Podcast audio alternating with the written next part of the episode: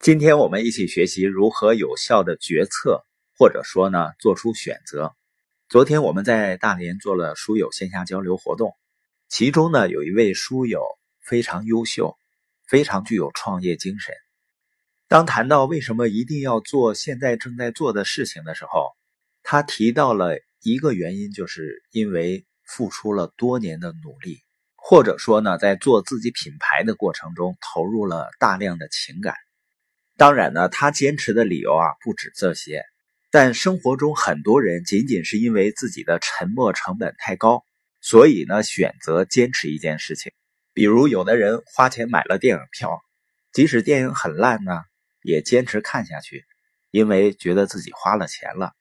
你的继续坚持呢，不应该是因为你之前付出的成本，而是因为这种坚持是正确的。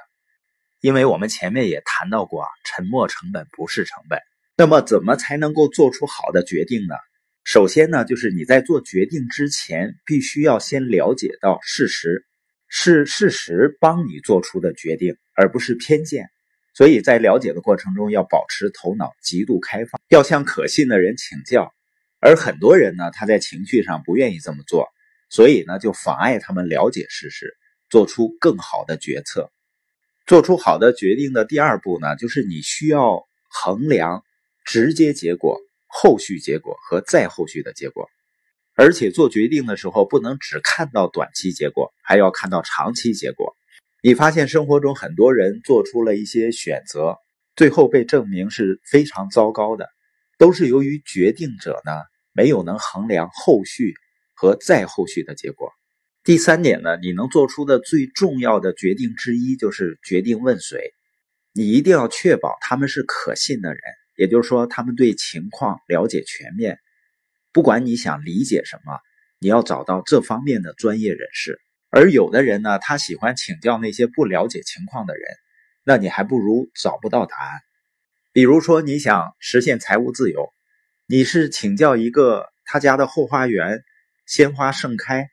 还是杂草丛生的人呢？而很多人请教的人呢，甚至连后花园都没有。第四点呢，就是不要听到什么就信什么。观点是很廉价的，几乎所有的人都愿意和你分享他的观点，而大部分人呢，他会把观点表述为事实。而一个理性的人呢，就要区分观点和事实。第五点呢，所有东西都是放在眼前看更大，在生活的所有方面。正在发生的事情都似乎很大，但是你回头看一看呢，过去的一些甚至让你痛苦纠结的事儿呢，今天看看也不算什么事儿了。所以你应该跳出去，看到全局。有的时候呢，需要过一段时间再做决定。第六点呢，不要夸大新东西的好处，比如说在选择看什么电影、读什么书，你是倾向于时间证明的经典，还是最新的轰动性的作品呢？包括在创业的选择上，选择最好而不是最新是更聪明的做法。